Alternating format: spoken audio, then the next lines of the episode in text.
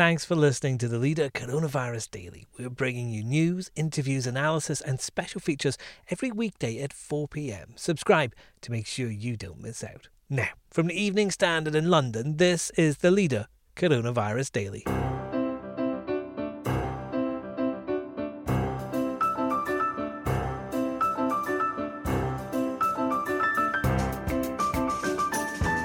Hi, I'm David Marsland. As Labour calls for a lockdown exit strategy in the UK, in countries like Denmark, the kids are already going back to school. The families, some of them talks a lot about do the schools have control enough? Is it safe enough? And some families, they, they feel okay with that. Danish academic Ida Wentzel Winther on how the move is going down in the country. Also, today I'm instructing my administration to halt funding of the World Health Organization while a review is conducted. Donald Trump's cutting funding for the World Health Organization. The Evening Standard's US correspondent David Gardner tells us why.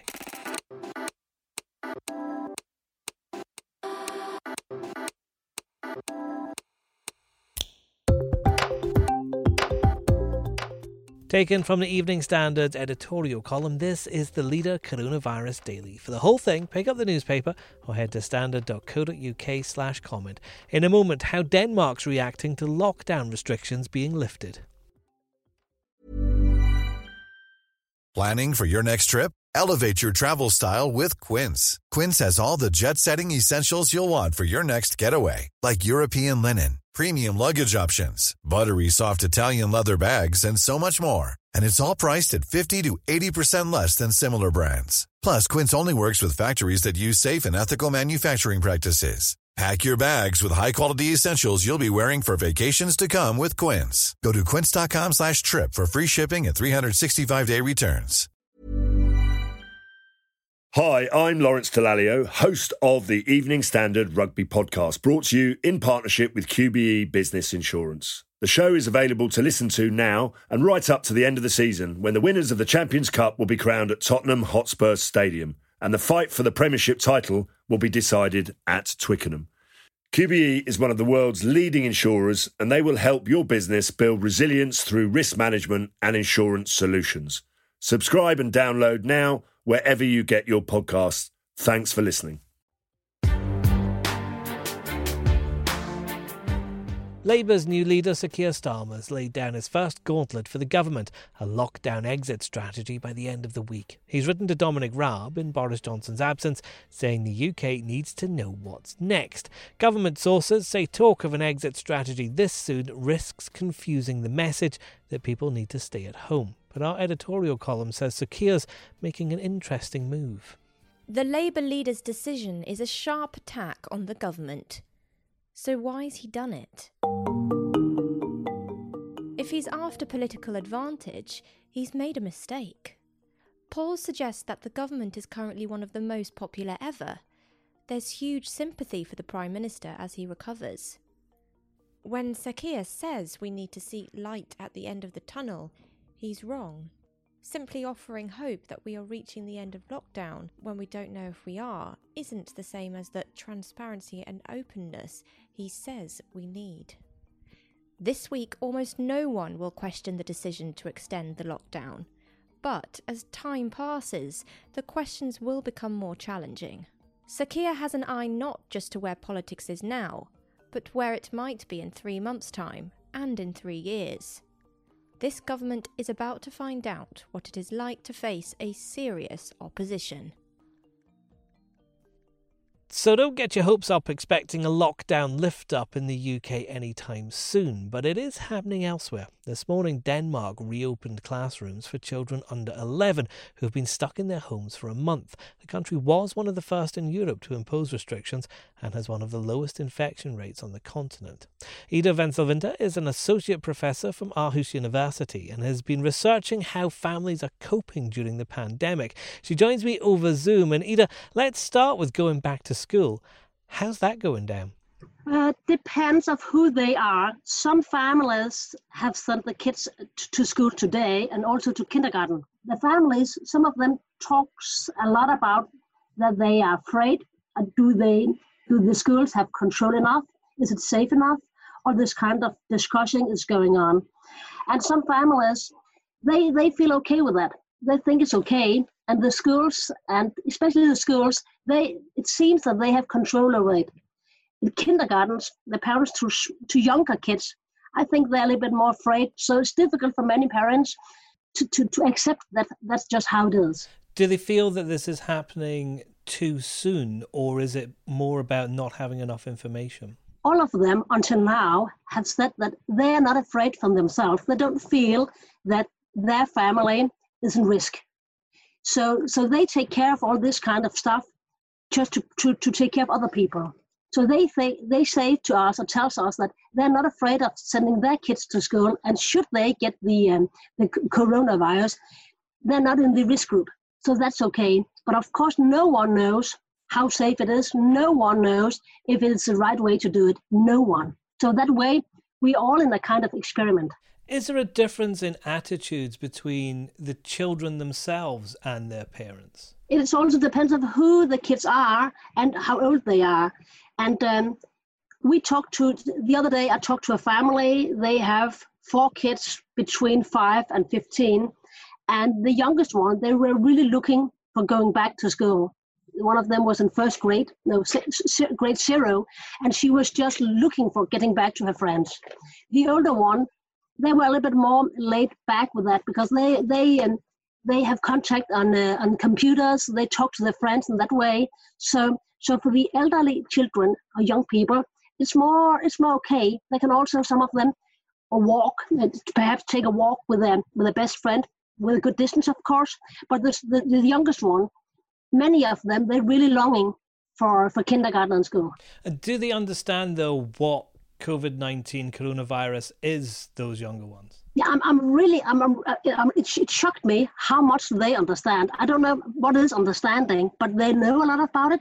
They are taking very much care. They're very much um, uh, up to um, to to, uh, to to cleaning hands, being very careful, uh, to use all kind of medications to to to to um, to clean sticks if they play with other people. So so they really try to to to to to handle it in the best way.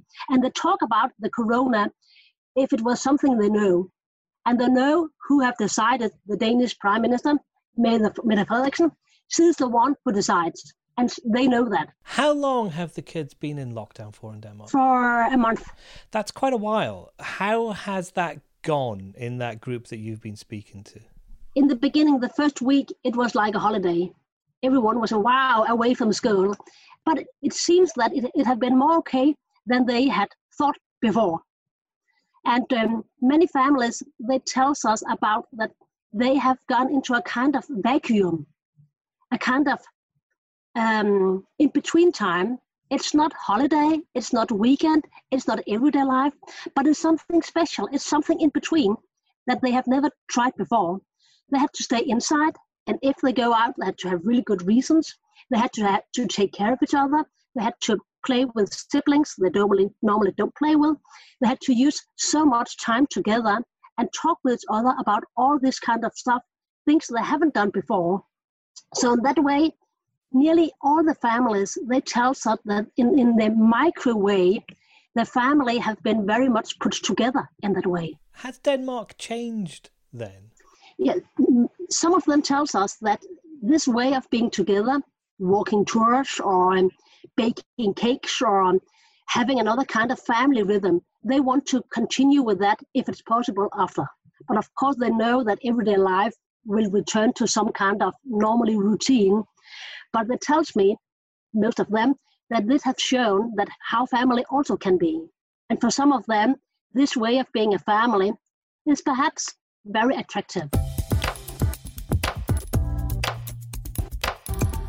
Next classic Donald Trump, really. He has been criticised himself in acting too slowly, but Mr. Trump is not one to admit any kind of failure. US correspondent David Gardner. Donald Trump's having a fight with the World Health Organization. But why? Hi, I'm Lawrence Dallaglio, host of the Evening Standard Rugby Podcast, brought to you in partnership with QBE Business Insurance. The show is available to listen to now and right up to the end of the season when the winners of the Champions Cup will be crowned at Tottenham Hotspur Stadium and the fight for the Premiership title will be decided at Twickenham.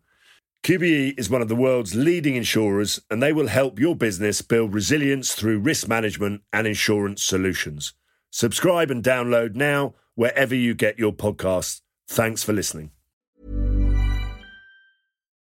When you need mealtime inspiration, it's worth shopping Kroger, where you'll find over 30,000 mouthwatering choices that excite your inner foodie. And no matter what tasty choice you make, you'll enjoy our everyday low prices, plus extra ways to save, like digital coupons worth over $600 each week. You can also save up to $1 off per gallon at the pump with fuel points. More savings and more inspiring flavors make shopping Kroger worth it every time. Kroger, fresh for everyone. Fuel restrictions apply.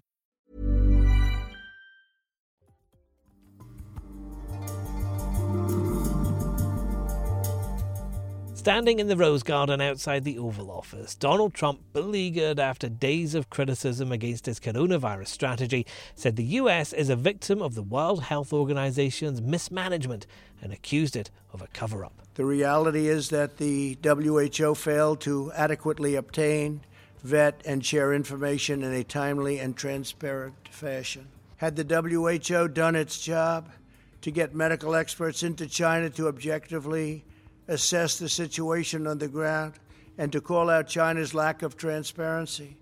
The outbreak could have been contained at its source with very little death, very little death, and certainly very little death by comparison. He suspended the US's contribution to the organization's funding pending a review. An estimated $400 million was given last year. Our US correspondent David Gardner is with me over the phone. And David, what's he up to? Donald Trump is saying that he's planning to halt funding to the World Health Organization, saying it's failed in its basic duty in dealing with the uh, coronavirus pandemic. He's pointing the finger at the WHO, saying it should have acted faster in containing the uh, outbreak and, and preventing travel to and from China. As usual, he's saying that he did it right and that he, at an early stage, at the end of January, stopped travel to China and from China, from America. And he's saying that the WHO should be held accountable.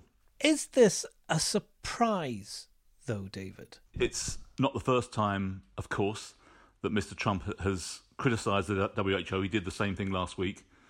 And it's not the first time that he's criticised uh, international organisations like the WHO. He, has been a critic of the UN uh, and other uh, treaties where he says America pays far more than other countries uh, and accused other nations of not putting their weight and leaving it all up to America. He's doing the same here. Uh, indeed, America does uh, provide between 400 and 500 million dollars a year to the WHO, which is, you know, by far the biggest amount of any country. UK, incidentally, is the second largest contributor. Mr. Trump complains that China only contributes about 40 million, although I think it's a little bit more than that. It's more than about 76, 78 million. Donald Trump himself has clearly under some pressure. You only had to look at the press conference the other day where he claimed he had total authority, and even some Republicans recoiled at that phrase. Is he using the World Health Organization to distract from controversies within the White House? Again, classic Donald Trump, really. He has been criticized himself in acting too slowly to stop the spread of the virus. Uh, and at one time, indeed, he was supportive of China's uh, handling of the problem, and he himself tried to play it down. History has shown that he was wrong, um, but Mr. Trump is not one to admit any kind of failure. This is being seen in some quarters uh, as an attempt to deflect deflect the criticism that he has received in, in acting too slowly, um, and by pointing a finger at somebody else, uh, you know, maybe prevent some people from pointing the finger at him. But how successful can he be at um, getting people to stop pointing fingers at him when he's making big dramatic statements like pulling out of the World Health Organization during a pandemic, David? I mean, perhaps at home, but internationally, what's the reaction been? The reaction from the UN, unsurprisingly, is not good. The UN saying it's not the time to cut funds to the WHO, which, you know, at the time of a, a worldwide pandemic, I mean, they certainly have a case. High profile figures like Bill Gates have all also been critical of Mr. Trump's comments. The second largest funder, indeed, to the WHO is the Bill and Melinda Gates Foundation. Mr. Gates said that halting funding to the WHO during a world health crisis is as dangerous as it sounds. Whether Mr. Trump goes ahead in halting the funding is yet to be seen. He says they're going to stop funding while a review is carried out. But uh, again, it's Trump doing what he does um, and pointing fingers at a time then when many fingers are being pointed at himself. And that's the leader Coronavirus Daily. You can keep up with all the latest coronavirus developments with the Evening Standard's live blog, which you'll find at standard.co.uk. And we also have morning briefings available at 7am through your smart speaker. Just ask for the news from the Evening Standard. This podcast is back tomorrow at 4.